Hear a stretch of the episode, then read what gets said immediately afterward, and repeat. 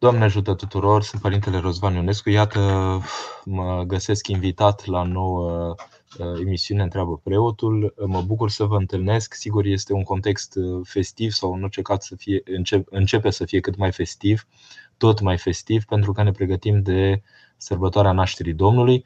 Uh, căutarea noastră, sigur, este în calitatea noastră de creștini să, să înțelegem pur și simplu ce se întâmplă cu noi aceste zile, ce avem de făcut, cum ne putem pregăti mai bine, care este viața noastră în concordanță cu, cu ceea ce vrea Dumnezeu de la noi. Uh, intervenția mea din seara asta va fi un pic uh, comemorativă, dacă pot să spun așa, o aducere aminte. Am, mi-am propus cumva să uh, mă refer un pic la ceea ce am trăit cu ani în urmă. Sigur, au trecut mulți ani de la, din 89, de la Revoluția Română. Și sigur, uh, sunt ani, 32 de ani, este redutabil. E foarte greu când trăiești evenimente atât de intense să te poți proiecta peste timp, în timp Uh, nu aș fi putut imagina vreodată ce vom deveni, ce voi deveni, cum voi fi. Uh, însă evenimentele acelea cumva sunt cele care au dat deschiderea a ceea ce trăim astăzi și cred că, adică găsesc cel puțin util, important pentru generațiile de astăzi să stăruim câteva momente cu câteva gânduri, cu atitudinea noastră lăuntrică, aș spune așa, pioasă și de reculegere uh, față de cei care Uh, tineri ca mine, la vremea respectivă, au uh, ieșit pur și simplu în stradă și au reușit să își dea viața pentru ca noi astăzi să existăm, să fim. Uh, pentru că la vremea respectivă lucrurile se vedeau foarte diferite. Deci, hai să spunem așa, fac parte din generația care la Revoluție avea cam 18 ani 17-18 ani, undeva acolo, uh, și evenimentele din decembrie simțeam, se simțea ceva în aer. Uh, în cartier la noi, adică nu ne spusese nimeni nimic, nu ascultam nimic, eu personal sau în sfârșit nu eram uh, conectați la o sursă anume de informații ca să, aș, să pot spune acum că cumva am aflat câte ceva s-a simțit ceva. Cu toate astea, în aer simțeam așa, se pregătea un aer de libertate. N-aș putea să vă explic cum, dar simțeam că se întâmplă ceva. Uh, și s-au întâmplat după aceea două, trei săptămâni mai târziu, am început să vedem pur și simplu desfășurarea lucrurilor. Uh, N-am fost cu nimic pregătit pentru aceste evenimente. Întâmplarea face, pronia lui Dumnezeu în realitate. Uh, eram la țară cu prietenul meu cel mai bun de atunci, Justin, uh, și eram la bunicii lui. Uh, sigur, acum ei nu mai sunt în viață, Neagoie și Olga, mi-amintesc cu mult drag de ei. Am plonjat practic în satul românesc, undeva în zona Vâlcea și pur și simplu acolo era o atmosferă specifică satului românesc, Uh, cu o pregătire, să spunem așa, pentru sărbătoarea nașterii Domnului, cu obiceiuri, cu ritualuri, să spunem așa, cu mers la biserică, lucru care mă intriga teribil la vremea respectivă. Nu eram obișnuit absolut deloc să merg la biserică. Vă imaginați că 32 de ani mai târziu, noi cei care vă mărturisim pe Hristos și suntem rânduiți printre cei care să uh, păstorească poporul lui Dumnezeu în țara noastră sau în diaspora, facem parte din categoria aceea puțin pregătită sau deloc pregătită pentru a-L trăi pe Hristos. Deci, uh, îndrăznesc să spun că Revoluția ne-a adus darul cel mai mare dintr-o dată. Am început să putem, să avem voie să-L simțim pe Hristos, ceea ce este un lucru uh, așa uh, fundamental, putem să spunem, pentru viețile noastre. Deci, cei care mai sunt încărcați de nostalgii de tot felul uh, ar putea primi și mărturia mea că dacă înainte de 89 lucrurile acestea aproape nu se simțeau în viața mea, nimeni nu se ocupa de noi, de tineri, de copii, spre a ne purta către Hristos, după aceea totul a devenit posibil și fac parte din generația aceea, prima generație sau prima 1,0 sau 1,5 să spunem așa, din generația de început în orice caz, care a descoperit, uh, am descoperit ca tineri că putem să trăim viața bisericii, pe care nu o cunoșteam, pe care nu o imaginam și care nu prea uh, exista așa ca manifestare astfel încât să ne cuprindă și pe noi. Era totul foarte discret, să spunem așa, până când lucrurile au început să capete uh, substanță. Am vizitat prima mănăstire din viața, adică lucruri care sigur, s-au, s-au întâmplat și au creat așa o cale și o, o, o devenire în viață. Ceea ce mă interesează astăzi, apropo de această temă a întâlnirii noastre, pregătire pentru nașterea Domnului, este că astăzi, ca în orice an, suntem chemați să ne pregătim pentru a-L întâmpina pe Hristos în simțirea aceasta lăuntrică astăzi sărbătorim, astăzi e un astăzi cu efect în veșnicie, astăzi, zilele acestea, sigur, pe 25, da, sărbătorim uh, venirea în lume a Fiului Dumnezeu întrupat. Sigur, la vremea respectivă, ce am putut eu să ating a fost foarte vag, satul românesc, ceea ce se mai asculta la radio, bănesc că bunicii prietenului meu uh, ascultau și posturi care nu neapărat, sau post care nu neapărat uh, întrunea binecuvântarea între ghilimele oficială, uh, era o atmosferă în sat care organiza o anumită rezistență față de această simțire, dar sigur lucrurile erau foarte reduse. Ceea ce este important se întâmplat atunci, se întâmplă și acum, sunt colindele. Uh, colindele care introduceau și introduc o atmosferă de mărturisire a uh, lui Dumnezeu. Vedeți, tradițiile acestea, obiceiurile au o forță extraordinară a avut o forță extraordinară și chiar dacă la vremea respectivă, sigur, mintea noastră de copii era mai mult la răsplata în bani sau în nuci sau nu știu ce am fi putut primi acolo, uh, trebuie să conștientizăm faptul că și-au împlinit acest rol, în sensul că colindele, așa cum s-au strecurat prin epoca comunistă, uh, să spunem că au fost vreo 45 uh, de ani de comunism, suntem la 32 de ani de după comunism și probabil că va mai trebui să treacă ceva timp până să se rezolve în noi efectele a ceea ce a fost atunci și a ceea ce vedem și astăzi, că reizbucnește. Da? Eu sunt într-o Franță în care uh, practic, uh, care a exportat uh, ideile comuniste socialiste în România, sigur cu altă desfășurare a lucrurilor decât ce se petrece aici, dar constat că mișcarea aceasta socialistă este și astăzi responsabilă cu idei care la noi, sigur, s-au dezvoltat și au degenerat până la a da dictatura pe care noi am cunoscut-o. Bun, și vine Revoluția, totul a izbucnit, nu sunt aici pentru dezbateri despre ce a însemnat această Revoluție. Uh, ceea ce știu sigur este că a fost o, o, o izbucnire pur și simplu de, de, de, de dor, de libertate și de ieșirea noastră Uh, pe stradă. Sigur, eu am fost la bunicii prietenului meu în prima fază, după aceea cum am întors în București, cum am ieșit instantaneu pe stradă, i-am zis, trăim istoria, nu e cazul acum să stăm în casă. Cred că Dumnezeu mi-a ocrotit viața la momentul respectiv. Am văzut imagini cu tineri exact de vârsta mea care nu au mai uh, depășit aceste evenimente, au trecut în veșnicie, dar datorită lor suntem și avem posibilitățile pe care le avem azi. S-a strigat pe stradă, vom muri și vom fi liberi. Ăsta nu e un strigăt al cuiva care își vide interesul personal.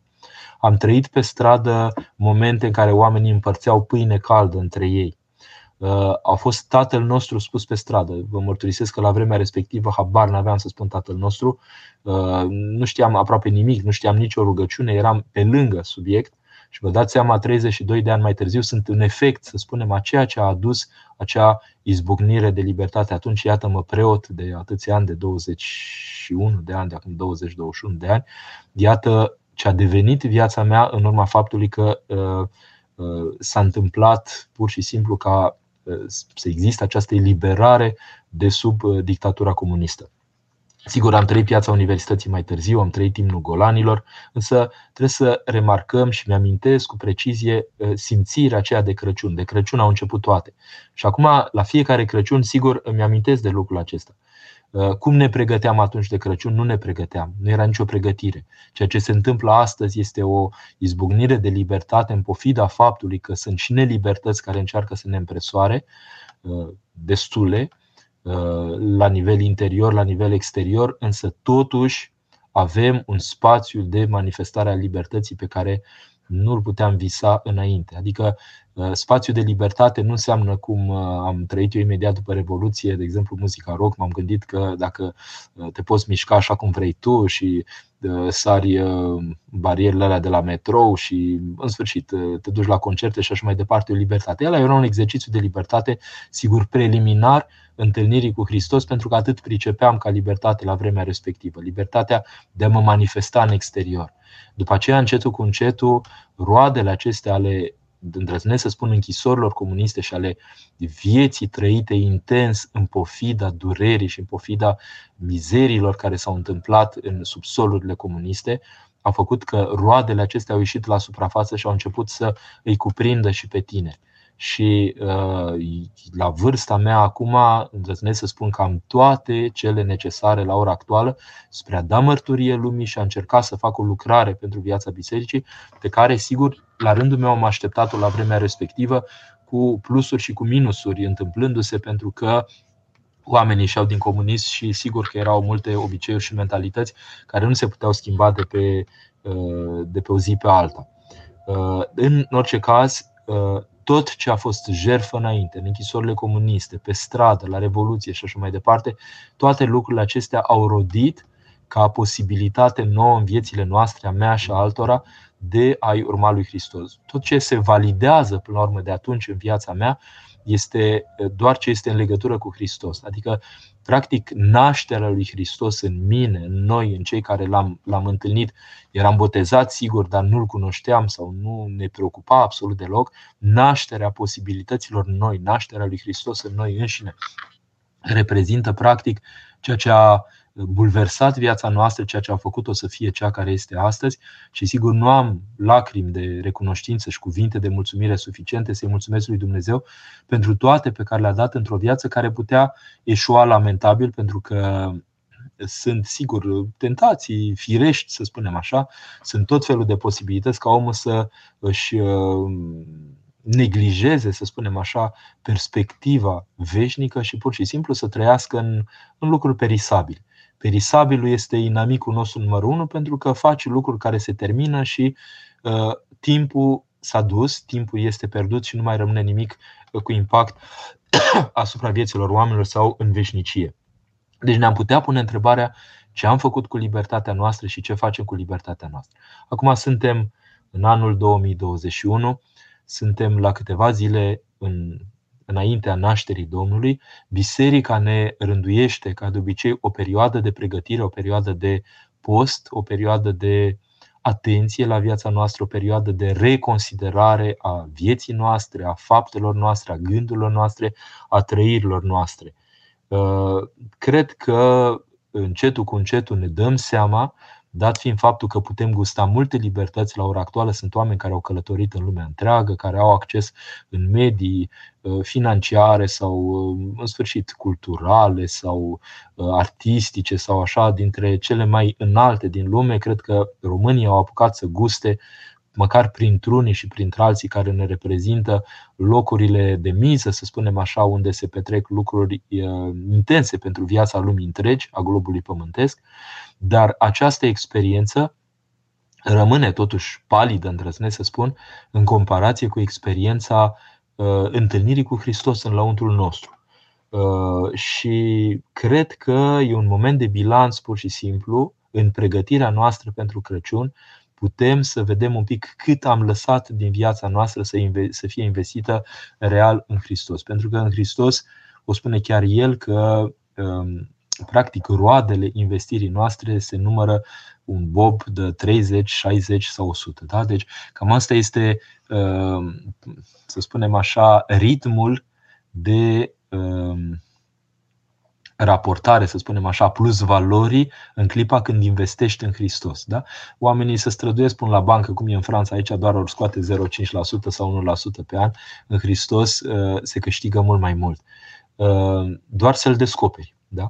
Și e, e fascinant pentru mine că eu, uh, unul din tinerii, ca mulți alții de altfel, care nu aveam nici cea mai mică noțiune despre Hristos, despre viața bisericii, nu ne atinseseră, nu ajunseseră la noi cuvintele Părintelui Calciu Dumitreasa, da? adică uh, nu ajunsese rugul aprins cu ceva, nu ajunseseră lucrurile care fuseseră flacără, să spunem așa, care să atingă niște inimi în, în pofida sistemului Uh, și poate că a fost proniator pentru noi că nu s-au întâmplat încă lucrurile acestea, pentru că ne-am fi trezit într-un sistem care ne, ne făcea nebuni până la urmă dacă am fi conștientizat că suntem în matrix direct. Da?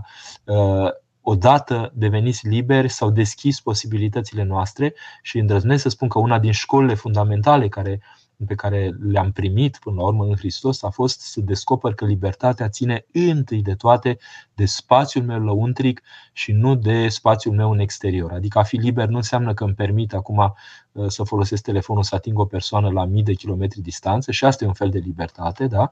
Libertate nu este doar să câștig bani și să-i folosesc astfel încât să simt că am de toate și că, uh, în sfârșit, îmi permit anumite lucruri. Libertate, întâi de toate, este să fiu într-o casă îngrijită, primenită în propriul meu suflet, în lăuntrul meu și să simt că este viu ceea ce se întâmplă în sufletul meu, că sufletul meu nu este asuprit, adormit, uh, pervertit, chinuit, întristat, uh, lepădat cumva de la fața lui Dumnezeu. Da? Deci, cred că cei care descoperim că investiția fundamentală pe care o putem face cu viețile noastre este în Hristos, nădăjdim roade uh, și roadele acestea se referă la lăuntul nostru întâi de toate și sigur efectul și în exterior. Ne-am putea pune întrebarea deci ce am devenit noi, ce suntem noi în lăuntul nostru. Viața creștină pentru mine este o viață în continuă pregătire, în continuă mișcare. Nu există un creștin angajat care să nu se schimbe de pe o zi pe alta, ca să nu trăiască o schimbare de pe o zi pe alta. Avea un părinte duhovnic, avea uh, ascultare de viața bisericii. Înseamnă tot timpul o atenție la perfecționa ceva în tine, a șlefui ceva în tine, a te face mai bun, mai, mai la dispoziția lui Dumnezeu, mai atent cumva la, la ce poate El să dea în tine ca posibilități omenești. Uh, noi suntem deseori uh, încântați, mândri sau în orice caz satisfăcuți cel puțin de prestația noastră în calitate de oameni, reușim să avem anumite performanțe, că sunt niște daruri în noi naturale și ne bucurăm de ele, Însă trebuie să înțelegem că uh, ar fi absolut minunat să-L întrebăm pe Dumnezeu care sunt posibilitățile mele reale, eu, acel unic și irepetabil în istorie, cine aș putea să devin eu cu adevărat, cine sunt eu cu adevărat, cine sunt eu acesta care cred eu cumva că mă știu din acțiunile mele cel mai adesea uh, simțite la suprafața, la coaja lucrurilor, propriul meu suflet, însă Dumnezeu îmi știe adâncul, Dumnezeu îmi știe posibilitățile mele și El poate să stârnească în mine omul cel adevărat. Aș îndrăzni să spun că cel care se lasă condus de Hristos uh, și asta privește și această perioadă de Crăciun, de uh, pregătire a, a nașterii Domnului, de fapt se lasă purtat spre cea mai adâncă, cea mai uh, autentică, dacă putem spune așa, cea mai uh, profundă viziu- uh, versiune a sa, adică devine omul uh, cel mai complet, să spunem așa, pe care Dumnezeu îl putea scoate din persoana lui. Adică am pune pur și simplu, spunând simplu, posibilitățile lui Dumnezeu în noi, în lucrare și posibilitățile lui Dumnezeu sunt spre a ne purta la Um, capacități care ne depășesc simpla noastră uh, lucrare așa naturală. Adică Dumnezeu are posibilitatea să stârnească în noi niște posibilități de manifestare ajutate de Harul lui Dumnezeu care sunt peste posibilitățile noastre naturale. Și spre asta ne cheamă. De aia, omul duhovnicesc este un om îmbunătățit. Aici, în Franța, auzim formula aceasta de l'homme augmenté și auzim în lume, în lumea întreagă. Sunt foarte fericiți când își pun niște căști pe ochi și văd pe lângă informația din mediul înconjurător anumite informații care vin adăugate prin diverse surse de informații. Asta se numește om îmbunătățit, în sensul că poate profita de mediul înconjurător adăugând lucruri pe care ceilalți nu neapărat le, le văd, pentru că nu au acces la sursa respectivă de informații. Dar gândiți-vă că în Dumnezeu omul acesta îmbunătățit este de la sine înțeles, adică omul îmbunătățit este un om care gustă tot timpul realitatea, primind din partea lui Dumnezeu ceea ce alții poate nu pot percepe pentru că nu sunt în comuniunea cu Dumnezeu. Și vedem lucrul acesta, îl vedem curent. Eu mă uit la starețul Efrem, îl urmăresc cât pot eu de des și să, după ce se termină intervenția mea din seara asta, vedeți că cel mai probabil că acum eu anunț, a fost un anunț așa tardiv, va avea în curând emisiune și să nu ezitați să îl urmăriți.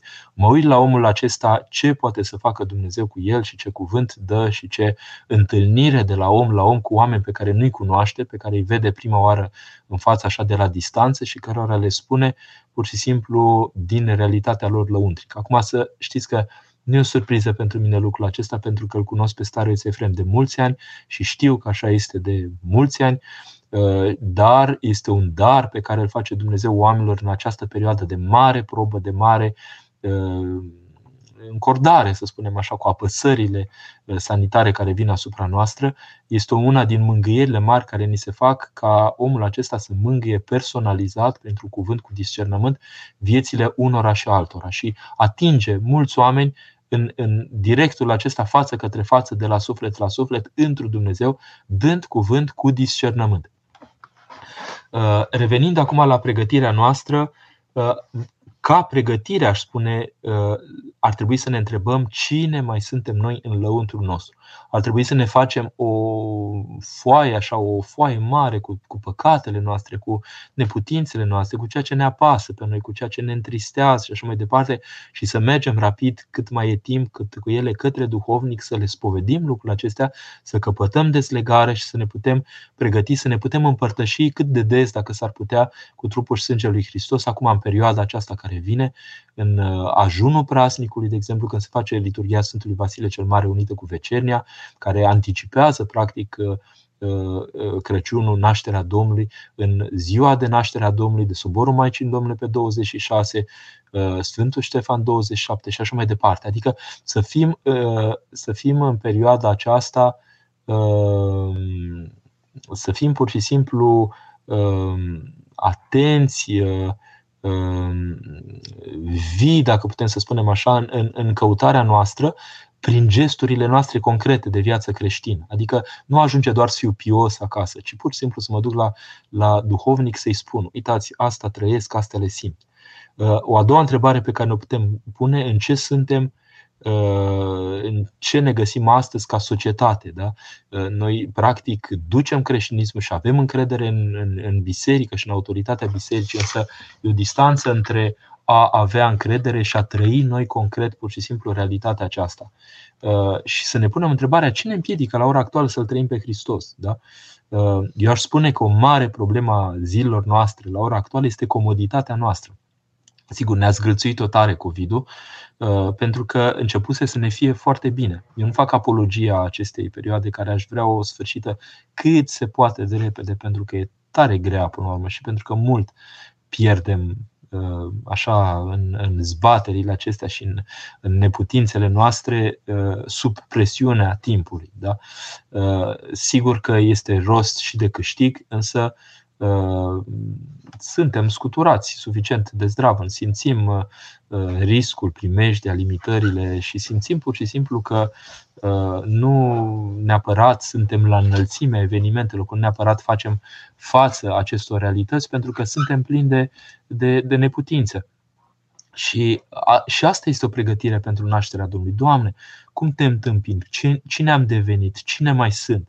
Cine mai suntem ca societate? Cine mai suntem cei care am trăit am trăit uh, Crăciunul acela din 89 cu, cu, cu intensitate, cu intensitatea descoperirii posibilității de a spune cu voce tare rugăciune în spațiu public. Vă dați seama, uh, eu trăiesc în Franța de ceva vreme, da, din 2000.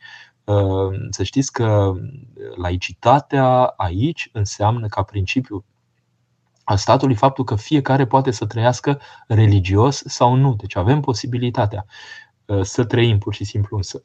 Tendința este de a-ți spune trăiește tu acasă lucrurile acestea și în spațiu public lasă un fel de neutralitate în aceasta în care, uh, de exemplu, e mai special, să spunem așa, să anunți nașterea Domnului, să cânți colinde. Oamenii sunt mai uh, reticent, să spunem așa. Deși când vine Halloween, nu sunt deloc reticent să primească vizita tuturor care spun Happy Halloween și așa mai departe. Da? Deci trebuie să vedem un pic pe unde suntem, să vedem un pic noile condiții și ce, pe cine mărturisim și cum mărturisim. Uh, ce ne împiedică azi deopotrivă sunt ideologiile, ideologiile care vin asupra noastră. Sunt generații întregi de români care s-au născut între timp și care, uh, sigur, pe purtați de valurile acestea ale viralității mediatice și așa mai departe, lansează, se fac răspândaci la rândul lor de idei care, sigur, dacă ne uităm un pic cu înțelepciune în istorie, am văzut că idei venite din exterior ne-au, ne-au bulversat și au dus la dictatură. Nu ar fi foarte complicat și astăzi să ajungem la dictatură și prin comunism, și prin socialism, și prin marxism și prin orice altă formă de ideologie. Pentru că ideologia este o blocare a minții pe câteva idei fixe, nemai lăsând omul să se desfășoare în amplitudinea lui, în, în, în, în așa cuprinderea lui adevărată. Uh, am citit acum un pic și pe internet, așa, sigur, sunt mișcări în România în, ca manifestare a libertății uh, și uh, bun, împotriva pasului sanitar verde, cum se spune în România, și noi am ieșit aici, adică că erau vaccinați sau nu erau vaccinați, oamenii au ieșit împotriva unui sistem care pune în sfârșit coerciție, să spunem așa, asupra cetățenilor. Uh, nu intrăm acum în tipul ăsta de dezbatere, însă uh, întâi de toate, libertatea noastră se câștigă în lăuntrul nostru atunci când ne ținem de Hristos. Și în virtutea faptului că învățăm să trăim această libertate, putem la rândul nostru să manifestăm o libertate profundă, uh, generoasă, um, mobilizatoare, dacă putem să spunem așa, în exteriorul nostru libertatea noastră nu are de-a face cu ideologia sau cu fixarea noastră pe niște idei. Libertatea noastră are de-a face cu mărturisirea că Hristos ne-a adus efectiv la un chip de viețuire uh, care uh, să ne dea posibilitatea real să fim în adevăr, adevărul fiind El. Da? Și în adevăr nu acceptăm nici minciuna, nici constrângerea pe baze ideologice și așa mai departe. Uh, erau credincioși eroi Revoluției, spunea cineva acum la o postare. Nu știu, eu, de exemplu, în clipa când a început Revoluția, nu eram deloc credincios. Sigur că în copilăria mea, când eram mic, am mai putut să mă mai apropie așa un pic de Uh, de o anumită simțire așa tainică prin rugăciunile pe care mi le-a sugerat mama mea când eram mic, dar după aia, din păcate, a abandonat pedagogia aceasta, adică văzându-mă așa că mă mișc în alte direcții, m-a lăsat. Poate că a dat roade în ultima instanță pentru că am descoperit eu singur și asta a bulversat viața mea. Uh, în orice caz, uh, lipsea educația pe vremea mea și cred că cei care au ieșit în stradă efectiv am auzit pe cineva spunând că Duhul Sfânt i-a călăuzit. Sunt convins că au fost oameni uh, dintre tineri care pur și simplu, neavând o simțire teologică, au descoperit această simțire teologică atunci. Adică sunt convins că Dumnezeu, uh, pentru că libertatea și liberarea pe care le-am simțit că de nimic nu poate să-mi fie frică, nici măcar de moarte, numai să ieșim să ne câștigăm Uh, libertatea, libertatea de a fi și de a putea să alegem pentru viețile noastre, lucrul acesta nu l-am mai simțit niciodată cu, cu aceeași intensitate. Adică atunci erai capabil să-ți dai viața pur și simplu pentru ca toată lumea să fie liberă. Am simțit lucrul acesta și uh, îndrăznesc să spun că sunt un mare dăruit până la urmă, uh, comparabil cu ceea ce trăim în ziua de azi, pentru că Sigur, și în Hristos lucrul acesta este repetitiv și se poate uh, simți din nou, să simți că nimic nu te poate, nimic nu te poate înfricoșa, că dacă ești cu Hristos e totul. Da? Lucrul ăsta uh, practic se poate simți măcar din când în viața bisericii sau viața bisericii poate chiar îl cultivă, însă plin de toate neputințele, ne să fac referire măcar la momentele cu totul extraordinare când lucrurile astea efectiv le-am trăit cu tot sufletul. Deci, dincolo de faptul că lisea educația informală, formală, că nu aveam în școală, nu exista religie, nu exista nimic, pur și simplu.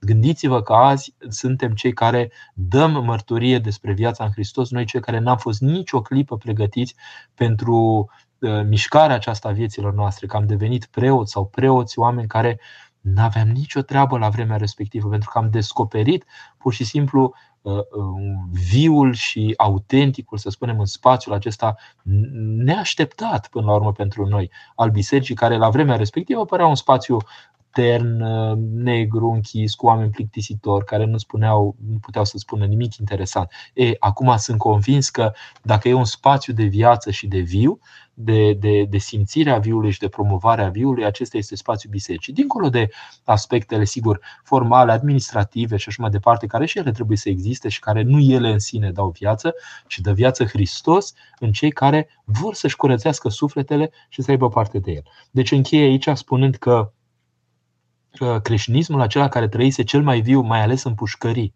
de care noi nici nu știam, sau în sufletele oamenilor care erau cât de cât conectați cu anumite mărturii de viață creștină, așa venite din exterior, creștinismul acela practic a inundat ca posibilitate, cel puțin, societatea noastră și ne găsim azi la ani buni, 32 de ani și ne punem întrebarea dacă am știut real să profităm de șansa asta istorică de a ne ține cu Hristos. Sigur că îndrăznesc să spun că la ora actuală, în pofida neputințelor noastre, am fi cumva astăzi principalul, hai să spunem, exportator de viață ortodoxă în Europa, numărul unu în Europa, numărul unu și ca țară ca religiozitate, numărul unu și ca legitimare Uh, teologică a oamenilor care sunt în diaspora. Deși oamenii nu au venit aici ca să-L mărturisească pe Hristos întâi de toate, ci au venit pe criterii economice cel mai probabil, deși nu numai, sau de realizare profesională sau de realizare pur și simplu ca viață, dar ei devin sămânța aia pe care pronia lui Dumnezeu aruncă în Occident, dea Domnul să fie o sămânță cât mai bună, fiecare dintre noi, astfel încât să rodească Hristos și în inimile celor care nu se mai întâlniseră cu ortodoxia sau foarte puțin de vreo mie de ani încoace, pentru că ortodoxia uh, nu s-a trăit întâi de toate în Occident, ci în spațiul răsăritea. Încheie aici, gândindu-mă la cuvintele acestea pe care le cânta Sterian, Doamne, vino, Doamne, să vezi ce a mai rămas din oameni. Asta era senzația pe care o trăiam cu intensitatea atunci. Noi, cei care nu știam de Dumnezeu, am cântat cântecul acesta cu intensitate, pentru că ne dădeam seama cumva că, deși nu începuseră încă viețile noastre, rămăsese cumva ceva din noi dat fiind faptul că sistemul lucrase asupra noastră și că Dumnezeu cu materialul acesta pornea acum la drum și ne deschidea viețile noastre. Și uh, întrebarea aceasta este sigur pertinentă la ora actuală. Cine mai suntem? Ce am devenit în urma faptului uh, că am trăit realitățile acestea? Cum reușim astăzi să fim la înălțimea faptului că suntem liberi să trăim? Au venit deja întrebările, trec la ele. Bună seara, doriți să ne vorbiți puțin despre Sfântul Iosif. Crăciun binecuvântat vă doresc. Dreptul Iosif uh, era un om uh, ocrotitor. Da? Un om care a fost chemat la logodirea aceasta cu Fecioara Maria, fiind foarte în vârstă, imaginați un om la un 60-70 de ani, în timp ce Fecioara Maria avea 15 ani sau undeva în zona aceasta, da? zilele trecute comenta starețul Efrem și spunea că uh, gândurile lui care au venit foarte frumos, așa poetic, înfățișate în, uh, în cântările noastre de la stran, în care spunem că se tulbura, că se gândea dacă cumva uh, Fecioara Maria nu cumva a făcut un pas greșit. Pasul ăla greșit este o realitate că nu-l gândea în relație cu el, dreptul Iosif, pentru că diferența de vârstă era foarte mare, ci se gândea eventual la copiii lui, poate, sau la ceva în sensul acesta. Eu nu m-am dus cu gândul atât de departe, dar starea Efrem ne-a îndrăznit cumva să ducă cugetarea aceasta și să ne spună că uh, Uh, este, o, este foarte limpede că nu s-a pus vreodată problema ca dreptul Iosif să aibă o viață conjugală cu Fecioara Maria. De altfel, îi diferenția foarte tare vârsta, era mai cuvânt, curând un părinte și, deși avea copiii lui, uh, nu el a hotărât lucrul acesta, a fost o, o, o um, adunare a bătrânilor uh, care s-au sfătuit acolo și el a ocrotit, a luat-o în grijă pe Fecioara Maria. Deci este o prezență, aș spune, aproape paternă, dacă putem să spunem așa, în orice caz ocrătitoare pentru fecioria Maicii Domnului, despre care mărturisim astăzi și vedeți că icoanele noastre ortodoxe uh, cu Maica Domnului au acele trei stele uh, reprezentate,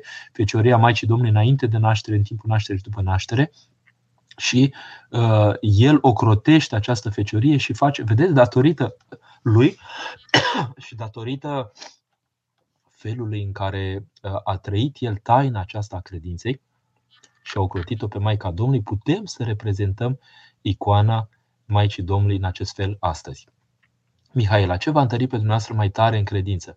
Unii pe alții încurajându-ne, doar așa ne întărim în credință care e mai mare decât legea. Mihaela, pe mine m-au întărit oamenii vii pe care i-am întâlnit. De îndată ce m-am întâlnit cu oameni vii, cu oameni profunzi, am avut uh, dovada, încredințarea concretă că creștinismul este ceva care se trăiește și nu atât se gândește. Sigur, toate lucrurile acestea Noi le căutăm pur și simplu faptic prin viața bisericii. Viața bisericii ne, ne implică trup și suflet și devenim trup și suflet. Da?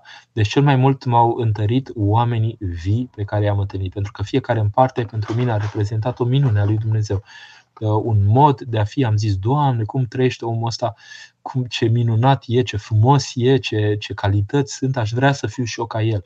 Adică, vedeți, când ești tânăr, cauți idol și idol în general se caută pe partea asta muzicală, unde există o anumită măreție a înfățișării în fața mulțimilor de oameni, atmosfera aia magică, între ghilimele. E cum spunea cineva și zilele acestea, creștinismul nu este magic, da?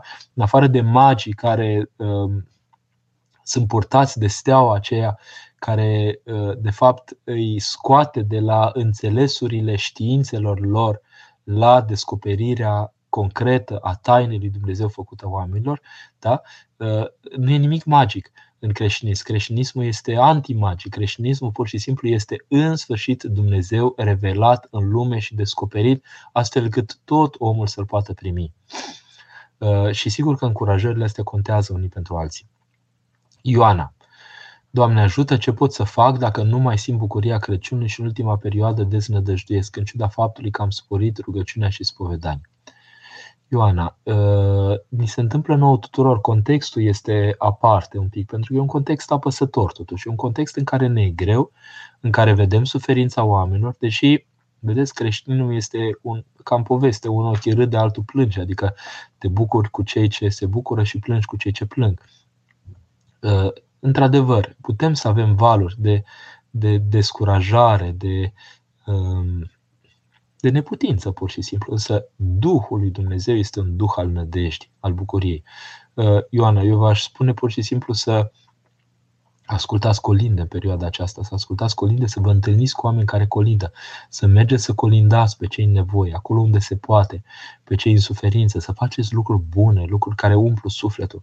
Uh, și eu mi-am revenit, am fost, am avut o seară de colinde acum de curând aici, deci mi-a, mi-a, mi-a dat viață, pur și simplu, m-a, m-a aruncat în stratosferă dintr-o dată, de unde eram uh, moderat așa în simțirea mea. Uh, și uh, pur și simplu cred că întâlnirea om cu om ne lipsește foarte tare și avem nevoie de ea. Uh, iar sporirea rugăciunii spovedanii, sigur că sunt salvatorii. Dacă nu ați fi scris, v-aș fi spus eu. Însă spovedania cum să o facem? Să luăm o foaie de hârtie și pur și simplu să ne întrebăm sufletul, suflete. Așa, ca la, a la Părintele Proclu, da? Uh, oare mă mântuiesc eu acum? Oare ce mă apasă pe mine? Și ce mă apasă pe mine? Sunt întristat sunt descurajată. De ce oare? Pentru că cu tare, pentru că cu tare. Eu așa aș face, aș pregăti spovedanii. Da? Și m-aș duce și m-aș spovedi și spune, Doamne, ți-am încredințat ție lucrurile acestea. Nu mă lăsa fără bucuria nașterii tale. Da? În sensul ăsta. Ne puteți spune ceva despre relația dintre Dumnezeu și diavol? Gabriel întreabă. Despre non-relația, îndrăznesc să spun, despre lipsa de relație. Dumnezeu care ne vrea pe noi Dumnezei prin lucrarea, lucrarea cu Harul lui Dumnezeu, ne învață următoarea relație cu diavol.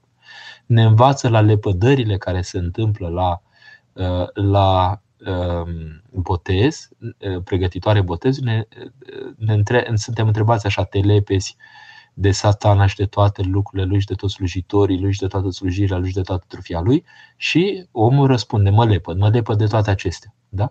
Deci relația între mine Fiul al lui Dumnezeu, chemat să fiu Fiul al lui Dumnezeu și satana, este relația aceasta de lepădare completă de orice contact și orice punct posibil, potențial de comuniune între mine și diavol. Da? Uh, pentru că Hristos nu are nimic cu diavolul ca și comuniune. Uh, când uh, satana se apropia de Hristos, el spune la un moment dat atunci, Uh, că se apropie uh, stăpânitorul acestei lumi care nu are nimic al său în mine. Da? Deci asta este relația între Dumnezeu și diavol. Ați putea să ne vorbiți un pic despre cum s-a stabilit data de 25 noiembrie pentru decembrie pentru nașterea Domnului, care au fost premisele. Uh, cel mai probabil a fost o sărbătoare veche păgână, Dan, care necesita o transformare creștină pentru că altfel oamenii continuau să-și așa să-și sărbătorească orientarea lor păgână, să spunem așa, și sigur, acum depinde și de calendarul care este folosit în biserică. Știți că de exemplu, există o parte din lumea ortodoxă, la ruși cel puțin, și la alții, unde data pentru nașterea Domnului este diferită. Deci nu este vorba de un calcul un calcul așa care să ne ofere garanția veridicitatea, dacă putem spune așa că Domnul s-a născut exact pe 25 decembrie. Am vrea să avem datele acestea istorice, dar mă tem că nu le avem. Da? Deci este mai curând o dată stabilită convențional, pan-ortodox, Uh, și care ține de o anumită rânduială a calendarului și care răspunde unei situații de fapt că oamenii în trăirea lor păgână uh, se bucurau de o sărbătoare păgână care a trebuit să fie transformată prin și copleșită, dacă putem să spunem, de sărbătoarea nașterii Domnului. Mihaela. Există vreo dovadă scrisă, palpabilă a întrupării Mântuitorului? Există documente din timpul acelui recensământ? Mulțumesc și iertați îndrăzneala. Mihaela, sigur, uh, deci există recensământul respectiv. Există după aceea Iosif Flaviu, uh, de exemplu, care, dă, uh, care este istoric, da? istoric uh, evreu. Sunt câteva, sunt câteva, foarte puține, sigur, mărturii, dar sunt câteva mărturii independente de creștinism, izvoare istorice, care dau mărturie despre, despre existența concretă, despre istoricitatea, dacă putem să spunem așa, a Fiului lui Dumnezeu întrupat. Da? Uh, este um, întâi de toate, bine, toată viața lui, oamenii care l-au cunoscut, da? Uh, toate lucrurile acestea mărturisesc despre existența în istorie a unui om care s-a numit Iisus Hristos, despre existența Maicii Domnului, Fecioara Maria, despre tot, toate evenimentele care s-au întâmplat. Este o, o evidență atât de mare istorică, existența Uh, persoanei uh, Iisus Hristos, încât nu are ce să. Nu, nu poate fi pusă la îndoială. Da? De exemplu, noi în crez, în clipa când vorbim de Ponțiu Pilat, să nu credeți că vorbim de Ponțiu Pilat că a făcut el ceva extraordinar de minunat, dar în timpul lui s-au desfășurat aceste lucruri, este o situare istorică cu certitudine concretă. Da? Uh, iar după aceea, ereziile care au venit ulterior, sigur, au avut, de exemplu, erezia lui Arie, prima mare erezie care s-a întâmplat și la care s-a răspuns la sinodul de la Nicea din 325, a pus la îndoială dumnezeirea lui Hristos. Deci nu puneau la îndoială, îndoială faptul că a existat omul Iisus Hristos, dar spuneau nu este Dumnezeu, este o creatură mai mare și așa mai departe. Și atunci biserica a reacționat și practic dogmele noastre, dogmele creștine, sunt formulări răspuns la tendințele de exagerare și de deformare a adevărului evanghelic. Dogmele creștine, cele două cel puțin fundamentale, sunt dogma uh, Sfintei Treimi, uh, Dumnezeu este unul în ființă și întreit în persoană, Tatăl, Fiul și Sfântul Duh și uh, în același timp este, există dogma uh, Fiului Dumnezeu, care este deopotrivă Fiul al omului, deci faptul că Isus Hristos este om adevărat și Dumnezeu adevărat. Da? Lucrurile acestea jalonează viața creștină, adică viața creștină este în coordonatele acestea. Spun, spune un teolog contemporan foarte frumos, uh, însă că dogmele sunt conturul intelectual al tainei, adică ceea ce putem spune noi din punct de vedere uh, intelectual. Da? Uh, taina rămâne și rezistă uh, sondării noastre, noi o trăim mai curând, suntem invitați să o trăim mai curând decât să o explicăm, nici nu explicăm de altfel. Da?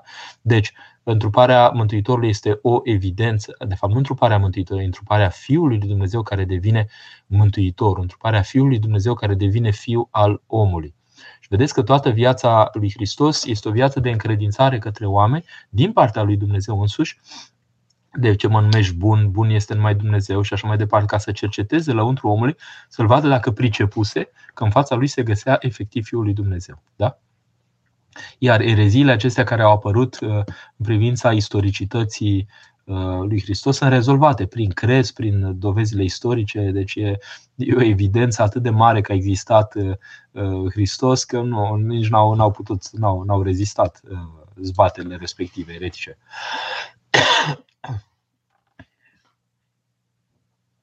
Lavinia. De ce Dumnezeu îi răstignește pe cei pe care îi iubește?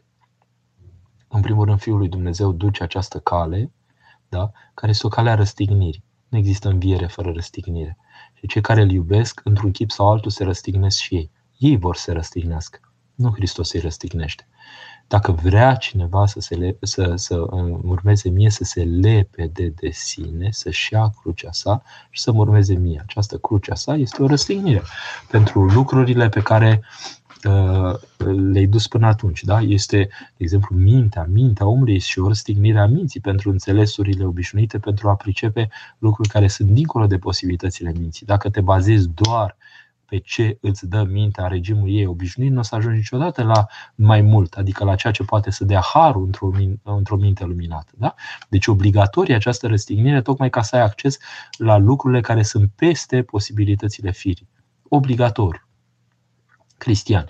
Ce lărămurire aveți despre Moș Crăciun? Este o minciună? Aș avea o părere, căci aud puncte de vedere diferite. Mulțumesc.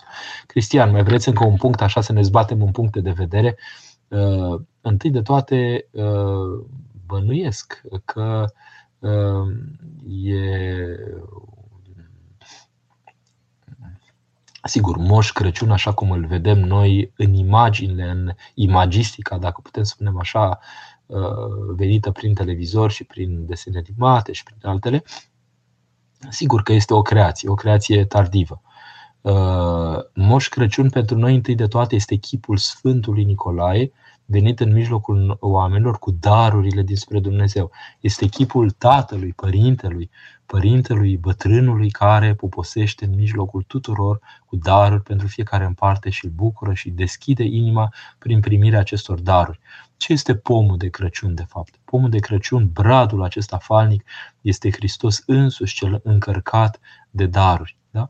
Într-o tradiție, nu mai știu în ce țară, în Mexic sau nu știu care, uh, e o chestie, e o chestie fac așa de Crăciun în fiecare zi, uh, uh, în perioada pregătitoare, șapte zile, nouă zile, spunea cineva că este e ca un fel de scenetă care se face de de tradiții în acestea care sunt repetitive, care ajută pe copii și pe oameni să înțeleagă, uh, sunt niște daruri care se revasă inclusiv fizic, cad din ceva așa și oamenii gustă acele daruri, în faptul că scutură pomul acela, da?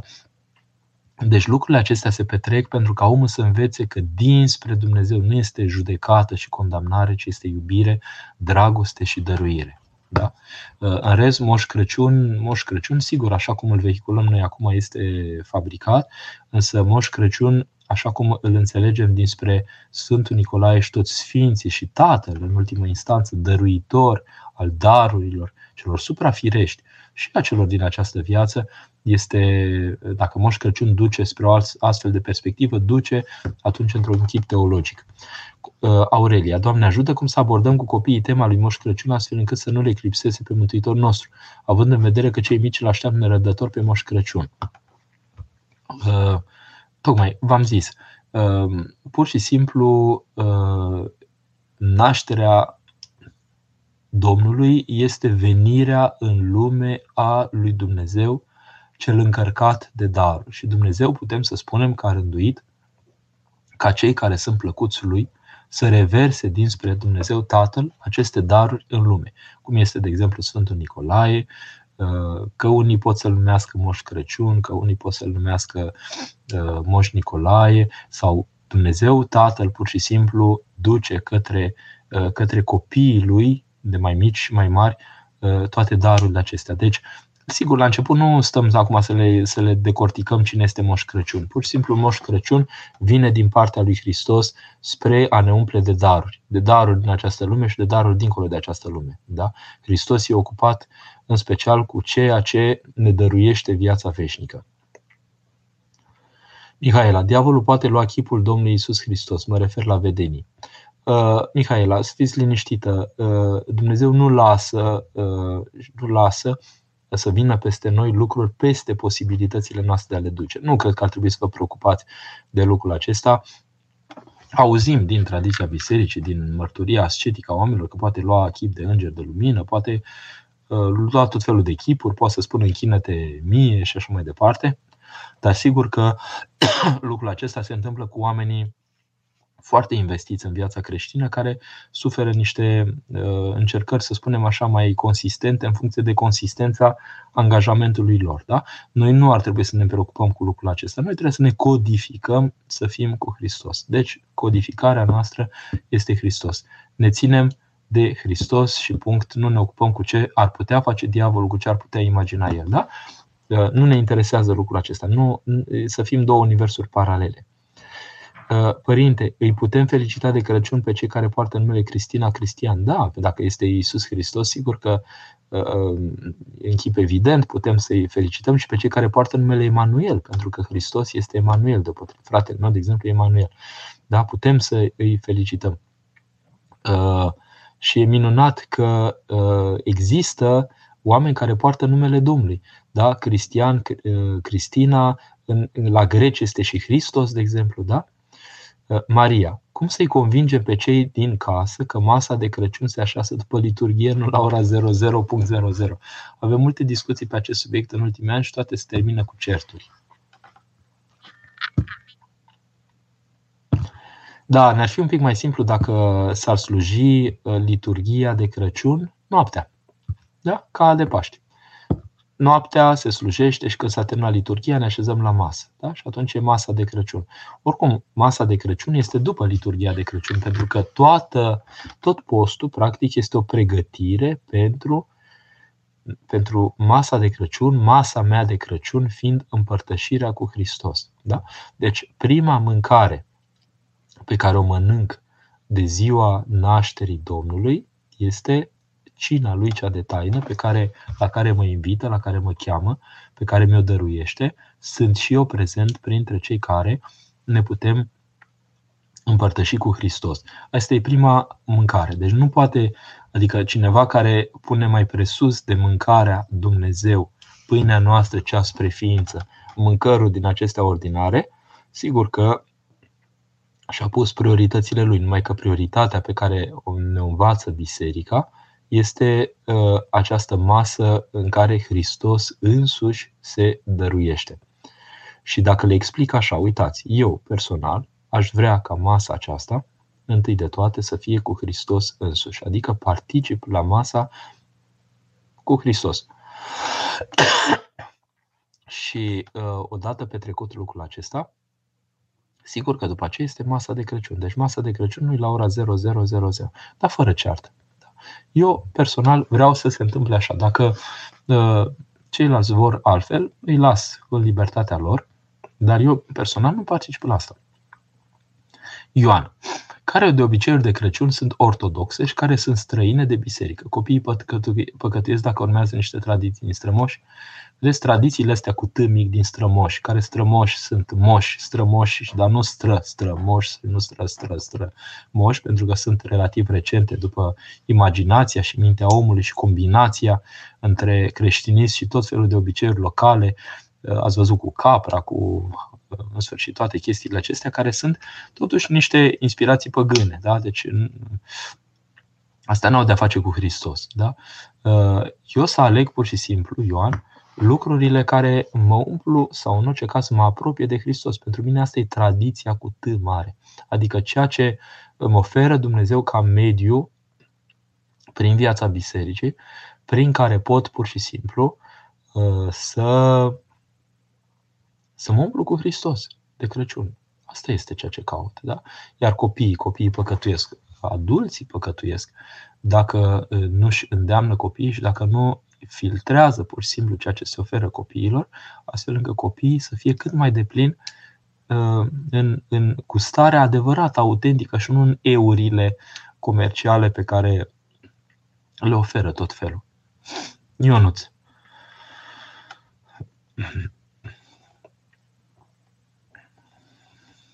De ce este Isus numit de Sfântul Evanghelist, după, Sfântul Evanghelist Matei, drept fiul lui David, fiul lui Avram, având în vedere că nu este născut direct din Iosif, ci este trupat de la Sfântul Duh și Fecioara Maria. Da, dar și Fecioara Maria vine din neamurile acestea. Da? Și la vremea respectivă, sigur că genealogia se prezenta în funcție de capul familiei. Da? Din cauza aceasta.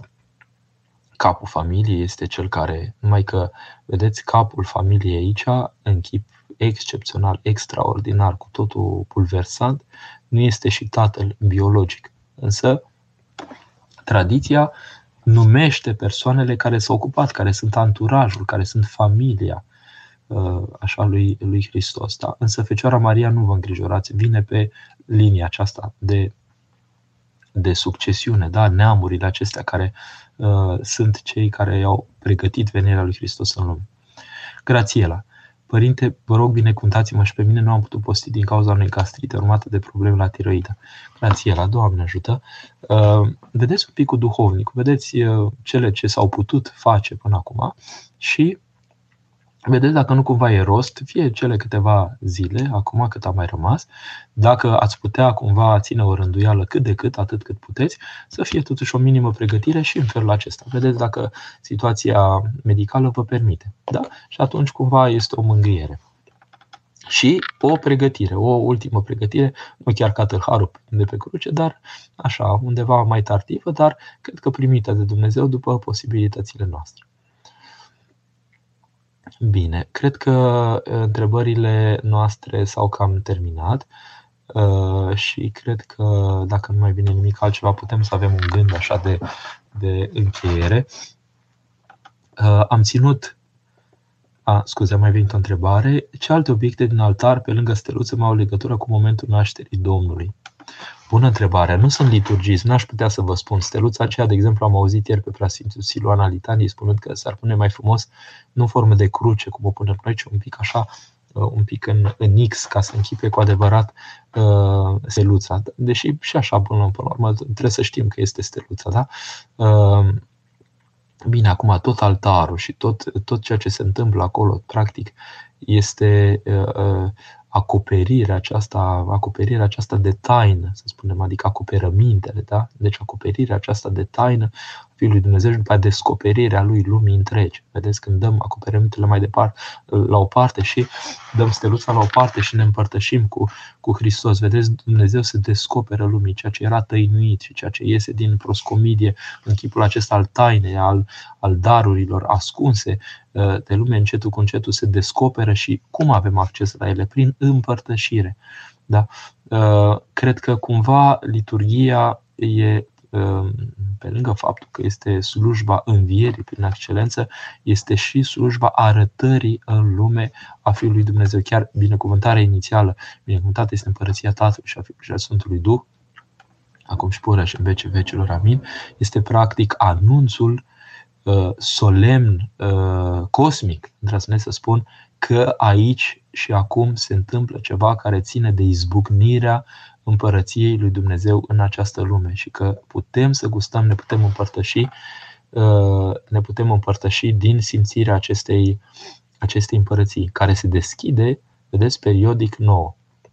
Elena, aveți un sfat practic împotriva lăcomiei pânteciului. Puh, și eu sunt biruit teribil de lucrul acesta. Uh, și acum, pe timp de iarnă, când am încercat să țin un pic de rânduială, să așa mai... M-a luat un guturai, așa clasic, sigur, dar uitați, îl resimt un pic așa de câteva zile. Eu cred că întâi de toate trebuie, trebuie să avem o stare lăuntrică bună venită spre spovedanie. Am constatat că în clipa că sunt lăuntric în, într-o așezare bună, pot și să mă înfrânesc și de la mâncare și de la alte lucruri. Da? Deci, întâi de toate este starea mea lăuntrică. Doi, uh, Elena. Uh, din păcate, virtutea asta, între ghilimele, a îmbuibării este foarte răspândită azi peste tot. Oamenii sunt mai curând grași decât slabi. Uh, cred că e un gest de decență personală, până la urmă, și de delicatețe personală să oferim celorlalți o versiune a noastră mai îngrijită sub aspectul acesta al, uh, al doririi alimentării și cred că Dumnezeu efectiv ne cheamă la o ponderare a noastră. Deci aș spune să nu mâncați mult dacă gustați anumite lucruri, să nu fie în cantități mari și, în general, să fie o grijă pur și simplu să nu, um, să nu ne îngreuiem atunci când mâncăm. Și dacă totuși se întâmplă, să facem metanii, să facem mișcare. Izabela. Cum putem să-i apropiem pe copiii de Dumnezeu? Cu ce ar trebui să le vorbim? Părinții toți, așa care mă ocrotesc pe mine, practic îmi sugerează că așa pe linia, sigur, unor mari trăitori, să le vorbim, să vorbim mai mult lui Dumnezeu despre copiii noștri decât copiilor despre Dumnezeu. Adică întâi de toate vorbirea mea despre Dumnezeu copiilor trebuie să treacă prin faptul că îi port cu rugăciunea mea în fața lui Dumnezeu. În clipa când sufletul meu se odihnește în relația cu Dumnezeu pentru că mi-am purtat copiii, atunci și cuvântul meu are altă putere asupra copiilor. Doi, copiii vor să semene cu noi. Deci dacă facem lucruri nedemonstrativ, nepedagogic, în sensul că uh, cu orice preț așa să le arătăm în fața lor că facem niște lucruri. Adică ne așezăm, de exemplu, la marginea patului la rugăciune și ne mai văd din când în când că ne așezăm. Ei descoperă că pentru noi rugăciunea este o practică, e o simțire, e o, e o, e o trăire, nu e nevoie să le facem demonstrativ. Hai, rugați-vă voi, spuneți Tatăl nostru și adică să le impunem lor, să fim într-o împreună participare. Uh, și sigur, să-i, să-i ducem la biserică, adică să ducem la biserică, la biserică să organizeze lucruri pentru copii, să organizeze tabere, excursii, să se organizeze lucruri în care copiii să se simtă între ei la vârsta lor și să-și comunice realitatea credinței la vârsta lor. Uh, aici s-a constatat în Occident că numai copiii care au mers în taberele de spiritualitate din generația rusă, de exemplu, de 100 de ani în urmă, au mai păstrat viața bisericii. Da? Deci e foarte important să aibă activități specifice vârstei lor, să se bucure la vârsta lor de realitatea credinței și să schimbe, să vorbească între ei de realitățile acestea. Gândul meu de final în seara asta uh, a fost că, purtându-vă pe un periplu, să spunem așa, uh, printr-un periplu Um, așa via Revoluția Română, via, uh, să spunem, starea noastră de dinainte de a fi zbucnit în țara noastră posibilitățile actuale de a-L trăi pe Hristos. Și văzând ce am făcut noi timp de 32 de ani de atunci, uh, am putea cu un gând așa pios să-i pomenim pe cei care s-au jertfit pentru noi. Circulă și zilele acestea pomeni cele celor care au murit de tineri fiind la Revoluție, să îi purtăm în rugăciunile noastre, să le fim recunoscători, să fim recunoscători lui Dumnezeu, că prunia lui Dumnezeu a rândit că totuși ne-a deschis către o viață în care îl putem trăi și îl putem mărturisi. Sigur, nu ne-a promis nimeni că suntem la adăpost de toate valurile istoriei și de tot ceea ce vine asupra noastră, dar dificultățile acestea actuale îngăduite de Dumnezeu nu trebuie să ne stingă fiorul acesta lăuntri. Ba din potrivă, fiorul nostru lăuntri când Dumnezeu este cel mai bun răspuns față de solicitările din exterior. Și dacă ne îngrijim un pic de noi, de sănătatea noastră, de sănătatea uh, sufletească, duhovnicească a noastră, cred că Dumnezeu uh, ne va da mângâiere și cu adevărat vom ști să fim frățioși și surioare unii pentru alții și să fim împlinit, practic, prin viețile noastre, ceea ce au dorit au intuit cumva cei care au rezistat sau nu de la Revoluția uh, Română, adică uh, cei care și-au dat viața, au dorit să fie o țară liberă în care oamenii pur și simplu să, să, să, să trăiască liber. Și au avut intuiția lui Dumnezeu, l-au intuit cumva pe Dumnezeu, dar nu l-au trăit în viața bisericii, nu au putut să facă lucrul acesta. Însă ne-au dat nouă posibilitatea aceasta. Eu dacă m-aș fi stins atunci, dacă m-ar fi ucis un glonte atunci, n-aș fi putut să fiu preot azi, de exemplu. Știu, am văzut alt preot care a fost rănit la Revoluție, nu era preot atunci și așa mai departe. Deci, vedeți, toată jertfa aceasta nu este în zadar. Tot ce s-a trăit în închisorile comuniste poate fi pur și simplu preluat în trăirea noastră și în viața noastră. Asta e gândul nostru, asta e adevărata, mă gândesc, doresc pregătirea de Crăciunul acesta 2021, să fim în continuitate cu toți cei care uh, prin jertfa lor au reușit să facă să pună o cărămidă la viața noastră, să-i purtăm în rugăciune și, într-adevăr, să ne angajăm concret ca trăire în viața noastră, pentru că ăsta e singurul lucru care e valabil, ceea ce trăim. Restul sunt lucruri perisabile care azi sunt și mâine nu mai sunt. Bine.